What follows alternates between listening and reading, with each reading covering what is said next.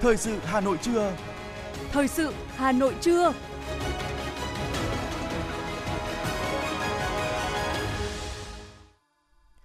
Võ Nam và Phương Nga sẽ được đồng hành cùng quý thính giả trong 30 phút của chương trình Thời sự trưa nay, thứ tư ngày 17 tháng 8 năm 2022. Những nội dung chính sẽ được đề cập đến trong chương trình. Thủ tướng Phạm Minh Chính dự chương trình hành trình khởi nghiệp đổi mới sáng tạo. Hà Nội khai mạc tuần lễ giới thiệu quảng bá sản phẩm ô cốp. Phát hiện thuốc điều trị ung thư chứa chất độc được nhập về Việt Nam. Trong phần tin thế giới có những thông tin, Tổng thống Indonesia kêu gọi các đảng phái ủng hộ tổng tuyển cử. Cuba cho phép nước ngoài đầu tư vào bán buôn bán lẻ sau 60 năm. Sau đây là nội dung chi tiết.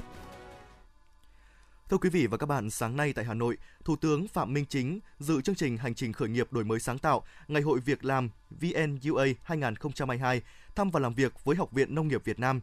Sự kiện hành trình khởi nghiệp đổi mới sáng tạo và Ngày hội Việc làm năm 2022 của học viện là hoạt động nhằm nâng cao chất lượng, hiệu quả đào tạo, nghiên cứu khoa học hướng nghiệp cho học sinh, tạo cơ hội tiếp cận việc làm cho sinh viên, tăng cường hợp tác giữa nhà trường với doanh nghiệp theo phương châm cùng đồng hành, cùng phát triển, là cầu nối giúp sinh viên có cơ hội tiếp xúc, thể hiện phẩm chất và năng lực của bản thân và tìm kiếm cơ hội việc làm đúng chuyên ngành được đào tạo. Phát biểu tại sự kiện, Thủ tướng Chính phủ Phạm Minh Chính nhấn mạnh, phát triển nông nghiệp là một trong những nhiệm vụ hết sức quan trọng trong chiến lược phát triển kinh tế xã hội của đất nước. Nông nghiệp đã đang và sẽ vẫn luôn là trụ đỡ của nền kinh tế, góp phần ổn định đời sống nhân dân.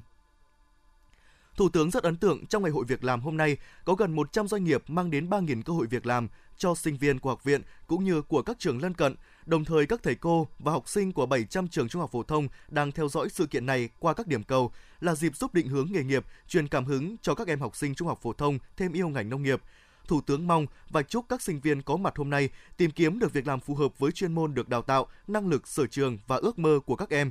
Chúc các em sinh viên của Học viện Nông nghiệp Việt Nam và học sinh từ 700 trường trung học phổ thông đang theo dõi sự kiện này qua các phương tiện truyền thông sẽ khởi nghiệp thành công và có những đóng góp xứng đáng cho sự nghiệp xây dựng và bảo vệ Tổ quốc. Đối với các doanh nghiệp, Thủ tướng nêu rõ, doanh nghiệp nhà tuyển dụng phải là nơi đặt ra đề bài cho bài toán giáo dục, các doanh nghiệp doanh nhân cần gắn kết chặt chẽ, đồng hành và hỗ trợ hơn nữa cho giáo dục đại học, tham gia tích cực vào quá trình đào tạo từ việc dự báo nhu cầu lao động, ký hợp đồng đặt hàng đào tạo, xây dựng chuẩn đầu ra, nội dung cấu trúc của chương trình đào tạo, đánh giá chất lượng đào tạo, hỗ trợ quỹ ươm mầm sáng tạo và nghiên cứu khoa học, hỗ trợ sinh viên, hỗ trợ phát triển nhân tài, tạo môi trường để các em cọ sát thực tế, nâng cao kỹ năng nghề nghiệp. Đối với các cơ quan quản lý nhà nước, Thủ tướng yêu cầu cần kịp thời nghiên cứu, tháo gỡ khó khăn về pháp lý, tạo điều kiện cho các cơ sở giáo dục đại học, cơ sở nghiên cứu phát triển, đẩy mạnh khởi nghiệp đổi mới sáng tạo. Chiều hôm qua, đoàn kiểm tra số 3 của Ban chỉ đạo Trung ương về phòng chống tham nhũng tiêu cực đã thông qua dự thảo báo cáo kết quả kiểm tra việc lãnh đạo, chỉ đạo, tổ chức thực hiện công tác phát hiện, chuyển giao, tiếp nhận, giải quyết tố giác, tin báo về tội phạm, kiến nghị khởi tố các vụ việc có dấu hiệu tội phạm về tham nhũng, kinh tế, tiêu cực tại Ban cán sự Đảng, Bộ Giáo dục và Đào tạo. Thay mặt đoàn kiểm tra, đồng chí Nguyễn Trí Tuệ, Phó tranh án Thường trực Tòa án Nhân dân tối cao, Phó trưởng đoàn kiểm tra số 3, đánh giá cao sự lãnh đạo chỉ đạo của Ban Cán sự Đảng Bộ Giáo dục và Đào tạo trong công tác phòng chống tham nhũng, tiêu cực thời gian qua, cũng như việc triển khai nội dung về giải quyết nguồn tin tội phạm – về nội dung, kết quả hoạt động của đoàn kiểm tra, đồng chí Nguyễn Trí Tuệ ghi nhận sự phối hợp hiệu quả, tích cực của Ban cán sự Đảng và các đơn vị thuộc diện kiểm tra trong việc cung cấp đầy đủ, kịp thời hồ sơ, tài liệu và có báo cáo giải trình cụ thể theo yêu cầu của đoàn kiểm tra, góp phần tạo điều kiện để đoàn kiểm tra hoàn thành tốt chương trình, kế hoạch kiểm tra, trong thời gian tới, đồng chí Nguyễn Trí Tuệ đề nghị Ban cán sự Đảng Bộ Giáo dục và Đào tạo tiếp tục tăng cường sự lãnh đạo, chỉ đạo đối với công tác đấu tranh, phòng chống tham nhũng, tiêu cực, kịp thời ban hành các chương trình kế hoạch, văn bản lãnh đạo chỉ đạo, đôn đốc, hướng dẫn các đơn vị trực thuộc thực hiện nghiêm túc công tác kiểm tra, giám sát, thanh tra, công tác tự kiểm tra trong nội bộ, công tác tiếp công dân, tiếp nhận, xử lý, giải quyết đơn thư khiếu nại, tố cáo phản ánh kiến nghị trong các lĩnh vực thuộc phạm vi quản lý của Xin lỗi quý vị thuộc phạm vi quản lý nhà nước của Bộ. Thưa quý vị, chiều ngày hôm qua, đoàn kiểm tra số 1 do Phó Giáo sư Tiến sĩ Lương Ngọc Khuê, Cục trưởng Cục Quản lý Khám Chữa Bệnh làm trưởng đoàn đã kiểm tra, khảo sát tình hình cung ứng sử dụng thuốc, vật tư, trang thiết bị tại Bệnh viện Bạch Mai và Bệnh viện Tai Mũi Họng Trung ương. Tại Bệnh viện Bạch Mai, Bệnh viện hạng đặc biệt, báo cáo với đoàn kiểm tra, Phó giáo sư tiến sĩ Đào Xuân Cơ, Giám đốc Bệnh viện Bạch Mai cho biết, sau khi dịch COVID-19 tạm lắng, số bệnh nhân đến viện tăng đột biến, tăng gấp 5 lần, gây ra quá tải bệnh viện và đã xảy ra tình trạng thiếu trang thiết bị, vật tư và hóa chất. Bệnh viện cũng kiến nghị chính phủ và Bộ Y tế có chính sách hỗ trợ đẩy mạnh triển khai đấu thầu tập trung cấp quốc gia và cấp địa phương, giảm bớt danh mục đấu thầu tại các cơ sở y tế do những ưu điểm là đấu thầu tập trung lượng lớn, thu hút nhiều nhà thầu tham gia nên có nhiều khả năng lựa chọn được thuốc. Tại Bệnh viện Tai Mũi Họng Trung ương, Phó Giáo sư Tiến sĩ Phạm Tuấn Cảnh, Giám đốc Bệnh viện cho biết, bệnh viện có 350 giường nội trú và 10 phòng mổ hiện đại, công suất sử dụng giường bệnh từ 86 tới 88% một năm. Năm 2021 là 53% do dịch COVID-19. Giai đoạn cao điểm vào mùa hè, công suất sử dụng giường bệnh là từ 98 tới 100%, phẫu thuật từ 80 tới 90 ca mổ một ngày – việc thiếu vật tư đã ảnh hưởng đến hoạt động chuyên môn điều trị và chất lượng dịch vụ, sự hài lòng người bệnh, nhân viên y tế. Bệnh viện phải chuyển bệnh nhân sang các bệnh viện khác để thực hiện các dịch vụ kỹ thuật mà bệnh viện không thực hiện được do thiếu vật tư như chụp CT, MRI. Hiện bệnh viện phải áp dụng các phương pháp kỹ thuật cũ để điều trị cho bệnh nhân. Việc không đảm bảo thuốc, vật tư hóa chất đã ảnh hưởng chất lượng khám chữa bệnh của bệnh viện giáo sư tiến sĩ Phạm Tuấn Cảnh đề xuất Trước mắt, các cơ quan quản lý cần nghiên cứu điều chỉnh, bổ sung và hướng dẫn cách xây dựng giá kế hoạch để đảm bảo các cơ sở có thể mua sắm được. Về lâu dài cần hoàn thiện hệ thống văn bản, quy trình và sớm ban hành các văn bản về đấu thầu để các bệnh viện có cơ sở để thực hiện. Thưa quý vị, theo Cục Quản lý Dược, công ty trách nhiệm hữu hạn phân phối Liên hợp Đông Dương có địa chỉ tại 127 Lê Văn Chí, phường Linh Trung, thành phố Thủ Đức, thành phố Hồ Chí Minh đã nhập khẩu 3.042 hộp thuốc Capetero 500 số đăng ký VN2 30514, số lô CAH221625B và CAH221626B có chứa hoạt chất capecitabine thuộc danh mục thuốc độc nhưng không có giấy phép nhập khẩu. Cục Quản lý Dược ra quyết định xử phạt vi phạm hành chính công ty trách nhiệm hữu hạn phân phối Liên hợp Đông Dương số tiền 160 triệu đồng, tước quyền sử dụng chứng chỉ hành nghề dược của bà Nguyễn Thị Hồng Vân, chịu trách nhiệm chuyên môn, đồng thời đình chỉ hoạt động nhập khẩu thuốc, nguyên liệu làm làm thuốc đối với công ty trách nhiệm hữu hạn phân phối Liên hợp Đông Dương. Thời hạn thực hiện hình thức xử phạt bổ sung là 9 tháng kể từ ngày ký ban hành quyết định này. Bên cạnh đó, buộc đưa ra khỏi lãnh thổ Việt Nam hoặc tái xuất đối với hai lô thuốc Capetero 500 SDK VN2 30514 số lô CAH 221 625B và CAH 221 625 626B. Trường hợp không áp dụng được biện pháp này thì buộc tiêu hủy đối với hai lô thuốc trên. Trước đó vào tháng 7, Cục Quản lý Dược đã có văn bản gửi Sở Y tế các tỉnh, thành phố trực thuộc Trung ương, Công ty trách nhiệm hữu hạn phân phối Liên hợp Đông Dương về việc thông báo thu hồi thuốc vi phạm mức độ 2 đối với hai lô thuốc viên nén bao phim Capetero 500. Thuốc viên nén bao phim Capetero 500 là thuốc dùng trong điều trị ung thư đại thực tràng và ung thư vú. Hiện nay, tình hình dịch COVID-19 có những diễn biến mới phức tạp khi Việt Nam ghi nhận sự xuất hiện của các biến thể phụ mới của biến thể Omicron với khả năng lây nhanh, nhất là thời gian vừa qua, cả nước ghi nhận trung bình khoảng 2.000 ca mắc mới mỗi ngày. Số ca mắc đang có xu hướng gia tăng trở lại. Do đó, việc tiêm vaccine phòng COVID-19 vẫn là biện pháp hiệu quả và có ý nghĩa chiến lược trong phòng chống dịch bệnh. Để tăng tốc độ tiêm chủng, quận Hoàn Kiếm đang tổ chức nhiều điểm tiêm cố định hoặc lưu động tại nhà văn hóa hoặc các trường học mỗi điểm tiêm một ngày sẽ triển khai từ 300 tới 500 mũi tiêm. Cùng với quận Hoàn Kiếm, hàng loạt các quận huyện khác tại Hà Nội đang triển khai nhiều biện pháp nhằm đẩy mạnh tiến độ tiêm vaccine phòng COVID-19, hướng tới mục tiêu hoàn thành tiêm vaccine cho trẻ em từ 5 đến dưới 12 tuổi trong tháng 8 này hoàn thành sớm nhất việc tiêm mũi 3, mũi 4 cho người dân từ 18 tuổi trở lên và đẩy nhanh tiêm mũi 3 cho trẻ từ 12 đến dưới 18 tuổi theo hướng dẫn của Bộ Y tế.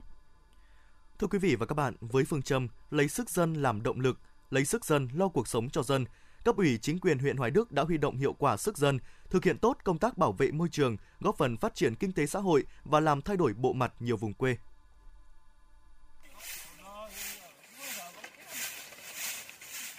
Sáng sớm tinh mơ, chẳng ai bảo ai, các hộ dân của thôn Nhuệ, xã Đức Thượng lại đều đặn tiếng chổi làm sạch ngõ xóm. Ai nấy đều phấn khởi vì từ khi cùng các cấp chính quyền tham gia cuộc thi sáng, xanh sạch đẹp, an toàn do huyện phát động trước cổng nhà mình, trong xóm nhà mình, đâu đâu cũng trở nên sạch đẹp như thế. Ông Đàm Quang Bính, trưởng thôn Nhuệ, xã Đức Thượng không giấu nổi niềm vui của mình. Thì dưới sự chỉ đạo của các ủy chi bộ đảng thôn, chính quyền chúng tôi đã à, phát động cái phong trào toàn dân là hưởng ứng bởi vì đây là cuộc vận động này là nó đẹp cho xã hội nói chung nhưng mà thiết thực đối với từng người dân và hộ dân trong dân làng nói riêng. Thế thì đầu tiên là trước đây nó quen cái cái việc là nó có thể nói gọi là vô tổ chức chẳng hạn. Nhưng mà đến sau khi được tuyên truyền, được vận động thì bà con đã giác ngộ dần và hưởng ứng rất nhiệt tình từ trên xuống dưới từng ngõ từng làng là làm rất là là tốt có được không gian sáng sạch thoáng đãng này, công đầu là của người bí thư tri bộ kiêm trưởng ban công tác mặt trận thôn Nguyễn Văn Sơn. Ngày nào cũng vậy, không kể nắng mưa, sớm khuya, ông luôn nhiệt huyết cùng chi ủy tri bộ thôn theo sát từng hộ dân. Thôn Nhuệ được đánh giá là một trong những thôn khó khăn nhất về môi trường. Khi bắt tay vào triển khai, chi bộ thôn gặp không ít khó khăn do ý thức của người dân chưa cao, người dân còn bận rộn làm ăn. Bằng sự kiên trì vận động và thái độ cương quyết, dám nghĩ, dám làm, ông Sơn đã cùng tập thể chi bộ tuyên truyền vận động để người dân hiểu và thực hiện. Chúng tôi đầu tiên là bám chặt, sau đó là kiên trì để mà tạo từng bước, tạo cái thói quen. Trực tiếp cán bộ, đầu tiên là cán bộ, đảng viên, nhân dân cùng làm. Chúng tôi đi làm, làm đến đâu, tuyên truyền đến đó. Thế và làm đâu, chắc đó. Ngoài ra để tạo cái cái cái sự lan tỏa trong nhân dân. Nhờ có sự nhiệt tình, năng động của trưởng thôn Đàm Quang Bính, Bí thư tri bộ Nguyễn Văn Sơn cùng với sự chung tay góp sức của người dân, đến nay từ một địa bàn được đánh giá là khó khăn nhất thì sau 6 tháng phát động, thôn Nhuệ đã chung sức giành giải nhất với đầy đủ các tiêu chí sáng, xanh, sạch đẹp và an toàn. Khuôn viên chung, nhà văn hóa trở nên xanh sạch đẹp, cạnh đó là những đoạn đường nở hoa, vẽ tranh bích họa, tạo nên hình ảnh làng quê nông thôn đầy sống động. Ông Nguyễn Văn Hoàng, người dân thôn Nhuệ rất phấn khởi vì cảnh quan môi trường xanh sạch đẹp, nếp sống văn hóa của người dân được nâng lên.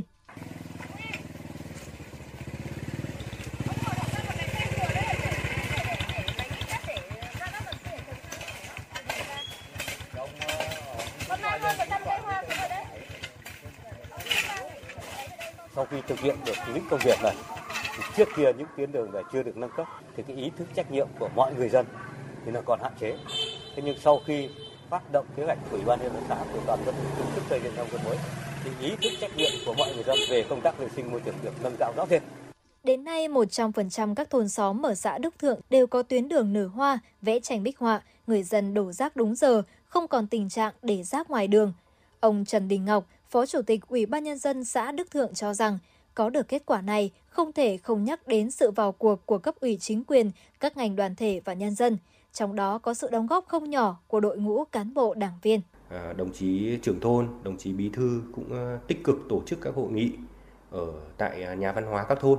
thì chúng tôi đều lồng ghép cái nội dung việc thực hiện nề nếp sinh hoạt và thực hiện vệ sinh môi trường ở thôn vào trong các hội nghị đấy dẫn đến là người dân trong cái địa bàn các thôn là nắm được à, chi tiết cụ thể và biết được rất nhiều thông tin để thực hiện tốt các nội dung cuộc thi. Đến nay, diện mạo khu dân cư trên toàn huyện Hoài Đức đã có sự lột xác. Cảnh quan làng, xóm, sáng bừng, không gian xanh mát, đường làng ngõ xóm phong quang. Cuộc thi đã và đang được nhân dân hưởng ứng tích cực với tổng kinh phí xã hội hóa hàng chục tỷ đồng và hàng nghìn ngày công lao động của nhân dân thực hiện công tác chỉnh trang bộ mặt địa phương trong thời gian qua.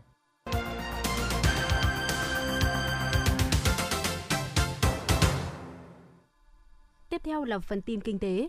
Chiều hôm qua, tại Trung tâm Thương mại Mê Linh Plaza, đường Tô Hiệu, quận Hà Đông, Hà Nội, Sở Công Thương Hà Nội đã khai mạc tuần lễ quảng bá giới thiệu và bán sản phẩm ô cốp, trái cây, nông sản các tỉnh, thành phố tại Hà Nội năm 2022. Tuần lễ quảng bá giới thiệu và bán sản phẩm ô cốp, trái cây, nông sản Hà Nội và các tỉnh, thành phố tại Hà Nội có quy mô 100 gian hàng với sự tham gia của trên 60 doanh nghiệp, hợp tác xã của Hà Nội và 20 tỉnh như Hải Dương, Hưng Yên, Lâm Đồng, Đắk Nông, Quảng Ngãi, Quảng Ninh, Lào Cai, Quảng Nam, Phú Yên, Nghệ An, Bắc Giang, Sơn La, Cần Thơ để quảng bá kết nối tiêu thụ sản phẩm ô cốp, trái cây, nông sản, đặc sản vùng miền. Với hơn 10,7 triệu người đang sinh sống, học tập, làm việc, Hà Nội là thị trường lớn về tiêu thụ sản phẩm ô cốp, trái cây, nông sản. Người tiêu dùng thủ đô ưa chuộng sản phẩm đặc sản, rõ nguồn gốc xuất xứ, có thương hiệu, chỉ dẫn địa lý, chất lượng tốt, sẵn sàng chấp nhận mức giá cao hơn so với sản phẩm cùng loại ngoài thị trường. Đây là cơ hội để các doanh nghiệp, hợp tác xã đẩy mạnh hoạt động quảng bá, giới thiệu sản phẩm. Dù còn 4 ngày nữa mới đến kỳ điều chỉnh của cơ quan quản lý, nhưng giá xăng trong nước vẫn được dự báo sẽ giảm tiếp do dầu thế giới liên tục lao dốc. Dữ liệu từ Oilprint cho thấy, thời điểm 7 giờ ngày hôm nay theo giờ Việt Nam, giá dầu thô WTI của Mỹ giao dịch ở mức 86,8 đô la Mỹ một thùng, giảm 0,36 đô la Mỹ. Dầu thô Brent giao dịch ở mức 92,3 đô la Mỹ một thùng, giảm 2,7 đô la Mỹ, tương đương 2,9%. Theo giới phân tích, nhu cầu dầu thế giới đang chững lại do tín hiệu suy thoái kinh tế toàn cầu đang ngày một rõ rệt khi sản xuất tại Mỹ co lại trong tháng 7 và Trung Quốc cũng đón nhận hàng loạt số liệu yếu hơn dự báo. Trong khi đó, cập nhật mới nhất từ Bộ Công Thương cho thấy giá xăng nhập hiện giảm còn 111 đô la Mỹ một thùng, tương đương mức giá ngày 16 tháng 2. Giá xăng trong nước khi đó là 25.320 đồng một lít. Nếu không tính thuế bảo vệ môi trường là 3.300 đồng, giá xăng còn khoảng 22.000 đồng một lít. Trước diễn biến đi xuống của giá dầu thế giới, lãnh đạo một doanh nghiệp kinh doanh xăng dầu đầu mối cho rằng giá dầu thế giới nếu tiếp tục giữ đà giảm sẽ khiến giá xăng trong nước cũng giảm theo.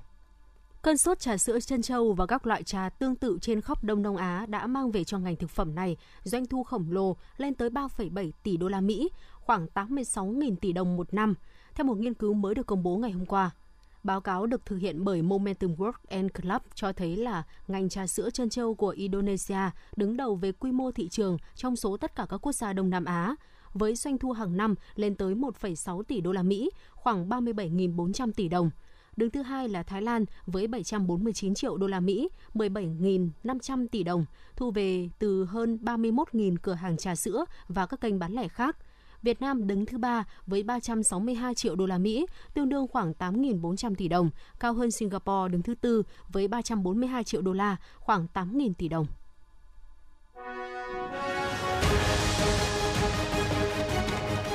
Thời sự Hà Nội, nhanh, chính xác, tương tác cao. Thời sự Hà Nội, nhanh, chính xác, tương tác cao.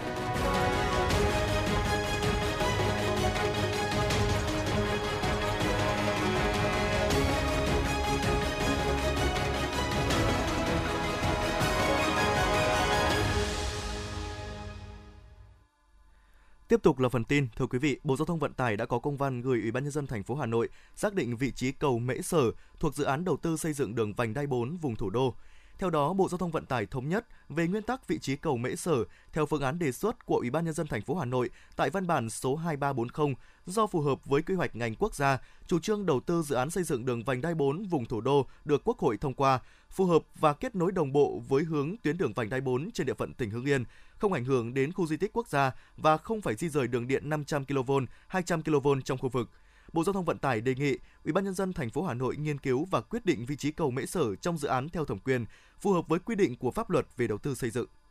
Theo Bộ Thông tin Truyền thông, năm 2018, số SIM rác chưa được khai báo đầy đủ thông tin là 26 triệu. Đến tháng 6 năm 2022, số SIM chưa được khai báo đầy đủ thông tin đã được cắt bỏ khỏi hệ thống. Nhiều hệ thống kỹ thuật được áp dụng để loại bỏ SIM rác. Bộ Thông tin Truyền thông đang chỉ đạo các doanh nghiệp viễn thông kết nối với cơ sở dữ liệu về dân cư, căn cước công dân gắn chip để làm chính xác lại thông tin chủ thuê bao, lấy thông tin của dữ liệu dân cư, căn cước công dân làm thông tin gốc duy nhất. Đây là giải pháp căn cơ để tiếp tục loại bỏ sim rác. Đến thời điểm này, các doanh nghiệp viễn thông đã kết nối và giả soát với cơ sở dữ liệu dân cư với 1,5 triệu thuê bao. Theo như chỉ đạo của Thủ tướng Chính phủ, trong tháng 9 năm 2022 phải ra soát xong toàn bộ thuê bao theo dữ liệu dân cư. Lãnh đạo Bộ Thông tin Truyền thông khẳng định sim rác giảm thì tin nhắn rác, cuộc gọi rác, cuộc gọi mạo danh tống tiền sẽ giảm. Thông tin chủ thuê bao chính xác sẽ giúp cơ quan chức năng điều tra, xử lý đúng người. Thưa quý vị, sáng nay trao đổi với phóng viên, bà Hoàng Thu Phương, tránh văn phòng Trường Đại học Thủ đô Hà Nội cho biết, trường đã tiếp nhận thông tin từ phía sinh viên cũng như truyền thông Trường Đại học Thủ đô Hà Nội đang khẩn trương phối hợp với các cơ quan chức năng xác minh, làm rõ việc nữ sinh tố giảng viên quấy rối tình dục.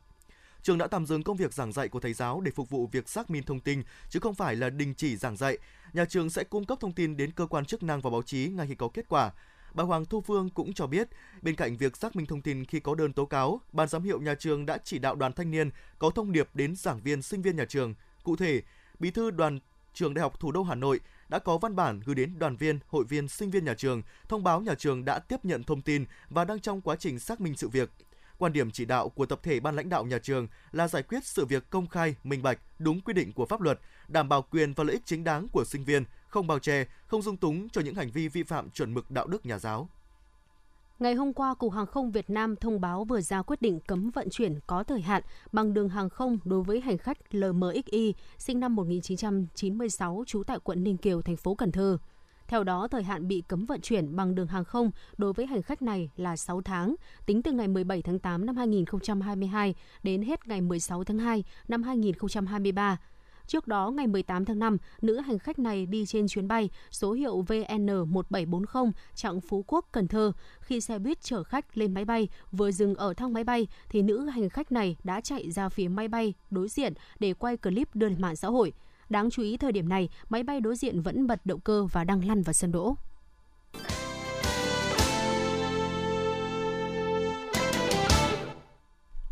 Thưa quý vị và các bạn, chiều ngày hôm qua, Sở Văn hóa và Thể thao Hà Nội đã phát động cuộc thi Giọng hát hay Hà Nội năm 2022. Cuộc thi là hoạt động chào mừng kỷ niệm 68 năm ngày giải phóng thủ đô, kỷ niệm 50 năm chiến thắng Hà Nội Điện Biên Phủ trên không và kỷ niệm 1012 năm Thăng Long Hà Nội, nhằm ôm lại truyền thống vẻ vang, bồi dưỡng tình yêu quê hương đất nước, qua đó khơi dậy niềm tự hào dân tộc, góp phần thực hiện thắng lợi cho sự nghiệp công nghiệp hóa, hiện đại hóa thủ đô và đất nước. Phản ánh của phóng viên Như Hoa. Cuộc thi giọng hát hay Hà Nội chưa được tổ chức lần đầu vào năm 1900 Xin lỗi quý vị, cuộc thi giọng hát hay Hà Nội được tổ chức lần đầu vào năm 1987. Trong 35 năm qua, cuộc thi đã trở thành một hoạt động nghệ thuật truyền thống của thủ đô. Thông qua âm nhạc, cuộc thi giới thiệu nét đẹp thanh lịch của người Hà Nội từ cuộc sống hàng ngày đến những hoạt động xây dựng thủ đô và đất nước tới đông đảo nhân dân cả nước, đồng bào ta ở nước ngoài và bạn bè quốc tế. Đây là cuộc thi được tổ chức 2 năm một lần dành cho tất cả những công dân đang sinh sống học tập và làm việc tại Hà Nội, có độ tuổi từ 16 đến 35. Cuộc thi được phối hợp thực hiện cùng Đài Phát thanh và Truyền hình Hà Nội và Hội âm nhạc Hà Nội. Tại vòng sơ tuyển, ban tổ chức sẽ lựa chọn 60 thí sinh có điểm cao nhất vào vòng bán kết, từ đó tiếp tục chọn ra 12 thí sinh dự kiến xuất sắc nhất vào vòng chung kết. Ban tổ chức sẽ lựa chọn ra thí sinh có số điểm cao nhất để trao các giải thưởng của cuộc thi ban tổ chức dự kiến sẽ trao 5 giải nhất, một giải dành cho thí sinh xuất sắc nhất dòng nhạc thính phòng, một giải cho dòng nhạc dân gian, một giải dòng nhạc nhẹ, một giải dành cho thí sinh được ban giám khảo đánh giá cao nhất và một giải dành cho thí sinh hát về Hà Nội hay nhất. Chia sẻ về nét mới của cuộc thi năm nay, bà Phạm Thị Mỹ Hoa, Phó Giám đốc Sở Văn hóa và Thể thao Hà Nội cho biết. Đặc biệt, Giọng hát hay năm 2022 không chỉ dừng ở lại một cuộc thi âm nhạc, cuộc thi còn là kỳ vọng sẽ tạo ra được một sân chơi là một cơ hội để các tài năng âm nhạc tỏa sáng, tiệm cận gần với công chúng thủ đô. Nằm trong khuôn khổ chương trình, các sự kiện bên lề hứa hẹn ấn tượng và thu hút sự quan tâm của khán giả thủ đô đó là lễ phát động giọng hát 2 thành phố Hà Nội năm 2022 tại phố đi bộ Hoàn Kiếm giao lưu với các vận động viên đạt thành tích cao trong kỳ SEA Games vừa rồi 31. Thí sinh dự thi sẽ gắn kết và yêu Hà Nội hơn nữa thông qua các tour du lịch tham quan các điểm di tích thuộc Sở Văn hóa Hà Nội quản lý cũng như là các city tour thuộc thành phố Hà Nội. Ban giám khảo, đội ngũ huấn luyện viên của cuộc thi năm nay đều là những gương mặt uy tín như nghệ sĩ nhân dân Quang Vinh, nghệ sĩ nhân dân Thanh Hoa, nghệ sĩ ưu tú Mai Hoa, nghệ sĩ ưu tú biên đạo Thanh Nam, ca sĩ Lê Anh Dũng, giảng viên Học viện Âm nhạc Quốc gia, quán quân giọng hát hay Hà Nội 2004, nghệ sĩ ưu tú, nhạc sĩ Tiến Minh sẽ là giám đốc âm nhạc của cuộc thi. Ban tổ chức cho biết, thông qua cuộc thi nhằm tìm kiếm và bồi dưỡng những tài năng về nghệ thuật, tạo sân chơi lành mạnh, bổ ích, góp phần định hướng thẩm mỹ trong giới trẻ, thanh niên thủ đô tạo cơ hội cho các giọng ca giao lưu học hỏi, trao đổi kinh nghiệm để tiếp tục cống hiến cho sự nghiệp văn hóa nghệ thuật thủ đô. Bà Lê Ánh Mai, Phó Tổng Giám đốc Đài Phát thanh và Truyền hình Hà Nội, đơn vị phối hợp thực hiện cuộc thi giọng hát hay Hà Nội, chia sẻ. Đối với à, cuộc thi giọng hát hay Hà Nội lần này thì chúng tôi cũng đã có một cái kế hoạch để mà làm truyền thông toàn bộ cho cái ờ, cuộc thi lần này. Thế thì đối với cái cuộc thi lần này thì chúng tôi cũng rất kỳ vọng uh, bởi vì là ờ, trong đúng cái thời điểm này thì Hà Nội cũng có rất là nhiều các cái uh, hoạt động cũng như là những cái nghị quyết liên quan về văn hóa thì chúng tôi cũng nhân cái dịp này thì là cũng có thể là uh, đẩy mạnh lên để mà có thể làm truyền thông quảng bá cũng như là uh, lan tỏa được cái um, chương trình đến với uh, đông đảo nhân dân thủ đô và nhân dân cả nước. Ở cuộc thi năm nay, các thí sinh sẽ tham gia nhiều sự kiện bên lề, thu hút sự quan tâm của khán giả như giao lưu với các vận động viên đạt thành tích cao tại SEA Games 31, tham gia tour thăm các di tích lịch sử, danh lam thắng cảnh nổi tiếng của thủ đô như nhà tù Hỏa Lò, Hoàng thành Thăng Long. Đặc biệt, Festival Giọng hát hay Hà Nội dự kiến tổ chức sau đêm chung kết sẽ là buổi hội tụ của các thí sinh đoạt giải cao năm nay và những thí sinh tham gia trong các mùa giải trước. Nghệ sĩ nhân dân Quang Vinh, Chủ tịch Hội âm nhạc Hà Nội nhận định, cuộc thi năm nay sẽ có nhiều đổi mới từ cách thí sinh chọn ca khúc, cách trình diễn cho tới cách thức tổ chức. Thực ra nó là cơ hội để cho các nghệ sĩ chúng ta tìm kiếm các giọng hát, giọng ca của thủ đô. Mà theo chủ quan thì tôi thấy rằng uh, rất nhiều ca sĩ, các em, các cháu sẽ trở thành các nghệ sĩ nổi tiếng hiện nay đang sinh sống và làm việc tại thủ đô Hà Nội. Hà Nội không những có các đơn vị nghệ thuật của Hà Nội và còn quy tụ hầu hết các nghệ sĩ của các đơn vị nghệ thuật trung ương lớn đều đóng trên địa bàn thủ đô. Và họ nghĩa nhiên họ là công dân thủ đô. Thế thì tại sao thủ đô không có quyền khai thác, phát huy và tôn vinh những cái này? Thì tôi nghĩ đây hoàn toàn là một cơ hội rất là tốt. Và cũng rất mong là qua cuộc thi này, Hà Nội phải, sẽ có những cái khởi sắc nhiều hơn. Mọi việc đã làm, đang làm, đã làm và sẽ làm, chắc chắn nó cũng sẽ tốt. Với mong muốn là những nghệ sĩ chúng tôi rất mong muốn là có những gì đột phá Giải thưởng của cuộc thi giọng hát hay Hà Nội năm 2022 gồm 3 giải nhất, một giải nhất cho dòng nhạc thính phòng, một giải nhất cho dòng nhạc dân gian, một giải nhất cho dòng nhạc nhạc nhẹ, một giải dành cho thí sinh được ban giám khảo đánh giá cao nhất, hai giải chuyên đề, giải thí sinh hát về Hà Nội hay nhất, giải thí sinh được khán giả yêu thích nhất và 6 giải khuyến khích.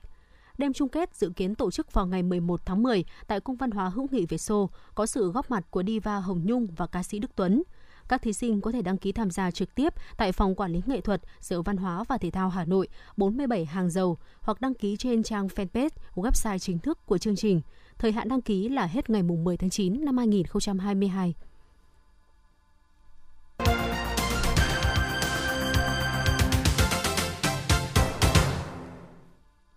Xin được chuyển sang phần tin thế giới. Thưa quý vị, ngày hôm qua, Tổng thống Indonesia Joko Widodo đã kêu gọi tất cả đảng phái và các bên liên quan ủng hộ tiến trình bầu cử do Ủy ban bầu cử công bố hướng tới cuộc tổng tuyển cử năm 2024. Phát biểu trước Quốc hội, ông Jokowi kêu gọi người dân và giới tinh hoa chính trị cam kết củng cố nền dân chủ và đoàn kết quốc gia bằng cách tránh bè phái chính trị và chính trị hóa tôn giáo nhằm ngăn chặn phân cực xã hội, Nhân dịp này, người đứng đầu nhà nước Indonesia cũng kêu gọi các thể chế quốc gia duy trì và phát triển hơn nữa nền dân chủ và củng cố hệ tư tưởng dân tộc Pancasila. Chính phủ Cuba tuyên bố sẽ cho phép đầu tư nước ngoài vào lĩnh vực bán buôn và bán lẻ trong nước lần đầu tiên sau 60 năm trong một động thái nhằm giải quyết tình trạng thiếu hụt hàng hóa nghiêm trọng. Quyết định này cũng có thể thúc đẩy ngành công nghiệp địa phương, song không từ bỏ quyền kiểm soát của nhà nước đối với hoạt động ngoại thương. Thưa quý vị, đến sáng nay, thế giới có trên 596,36 triệu người mắc COVID-19, trong đó có hơn 6,45 triệu trường hợp đã tử vong vì đại dịch này. Mỹ là nước chịu ảnh hưởng nặng nề nhất của dịch COVID-19 với tổng cộng trên 94,78 triệu ca mắc, trong đó có khoảng hơn 1.062 triệu trường hợp tử vong do căn bệnh này. Tại tâm dịch COVID-19 lớn thứ hai thế giới, Ấn Độ vào ngày 16 tháng 8, nước này ghi nhận tổng cộng trên 44,28 triệu người nhiễm virus SARS-CoV-2, bao gồm hơn 527.000 trường hợp thiệt mạng vì COVID-19 tại quốc gia Nam Á này. Phát hiện là điểm nóng dịch bệnh lớn thứ ba thế giới, với hơn 153.000 bệnh nhân COVID-19 không qua khỏi, trong tổng số trên 34,24 triệu người nhiễm bệnh ở quốc gia này. Ngày hôm qua, Tổng thống Mỹ Joe Biden đã ký ban hành dự luật trị giá 430 tỷ đô la Mỹ, được coi là gói khí hậu lớn nhất trong lịch sử nước Mỹ. Dự luật trị giá 430 tỷ đô la Mỹ trên được đưa ra nhằm cắt giảm lượng khí thải gây hiệu ứng nhà kính trong nước cũng như giảm giá thuốc kê đơn. Tập đoàn khí đốt Nga Gazprom cho biết giá khí đốt của châu Âu có thể tăng hơn 60% lên 4.000 đô la Mỹ trên 1.000 mét khối vào mùa đông năm nay do xuất khẩu và sản xuất của tập đoàn tiếp tục giảm giữa bối cảnh các lệnh trừng phạt của phương Tây vẫn tiếp diễn. Vẫn tiếp diễn. Gazprom cho biết giá khí đốt giao ngay ở châu Âu đã lên tới 2.500 đô la Mỹ trên 1.000 mét khối. Theo ước tính nhận theo ước tính thận trọng, nếu xu hướng này kéo dài, giá khí đốt sẽ vượt 4.000 đô la Mỹ trên 1.000 mét khối trong mùa đông năm nay. Ngày hôm qua, một vụ tai nạn giao thông đường bộ nghiêm trọng đã xảy ra ở tỉnh Sindh, miền Nam Pakistan, khiến 8 người thiệt mạng và 32 người khác bị thương. Vụ tai nạn xảy ra khi một tài xế lái xe chở khách mất kiểm soát khi đến một khúc ngoặt gần trạm thu phí tại huyện Sukkur của tỉnh Sindh. Chiếc xe lao xuống mương và bị lật. Trong số những người thiệt mạng có 4 phụ nữ và 2 trẻ nhỏ. Những người bị thương đã được chuyển tới bệnh viện gần đó. Bloomberg và The Verge đưa tin người lao động của Apple làm việc tại Santa Clara gần trụ sở California của tập đoàn này được yêu cầu tới văn phòng trở lại từ tháng 9 với dự kiến 3 ngày một tuần. Người lao động của Apple sẽ được yêu cầu tới văn phòng vào thứ ba và thứ năm. Các nhóm cá nhân sẽ chọn thêm một ngày làm việc trực tiếp. Đây là dấu hiệu cho thấy Apple quyết tâm đưa người lao động trở lại làm việc tại văn phòng. Thưa quý vị, dự báo thời tiết uh, chiều và tối ngày 17 tháng 8 năm nay của trung tâm thành phố Hà Nội, chiều nắng nóng đêm không mưa, nhiệt độ từ 28 tới 35 độ C. Quý vị và các bạn vừa nghe chương trình thời sự của Đài Phát thanh Truyền hình Hà Nội, chỉ đạo nội dung Nguyễn Kim Khiêm, chỉ đạo sản xuất Nguyễn Tiến Dũng, tổ chức sản xuất Xuân Luyến, đạo diễn Kim Oanh, phát thanh viên Võ Nam Phương Nga cùng kỹ thuật viên Kim Thoa thực hiện. Xin chào và hẹn gặp lại.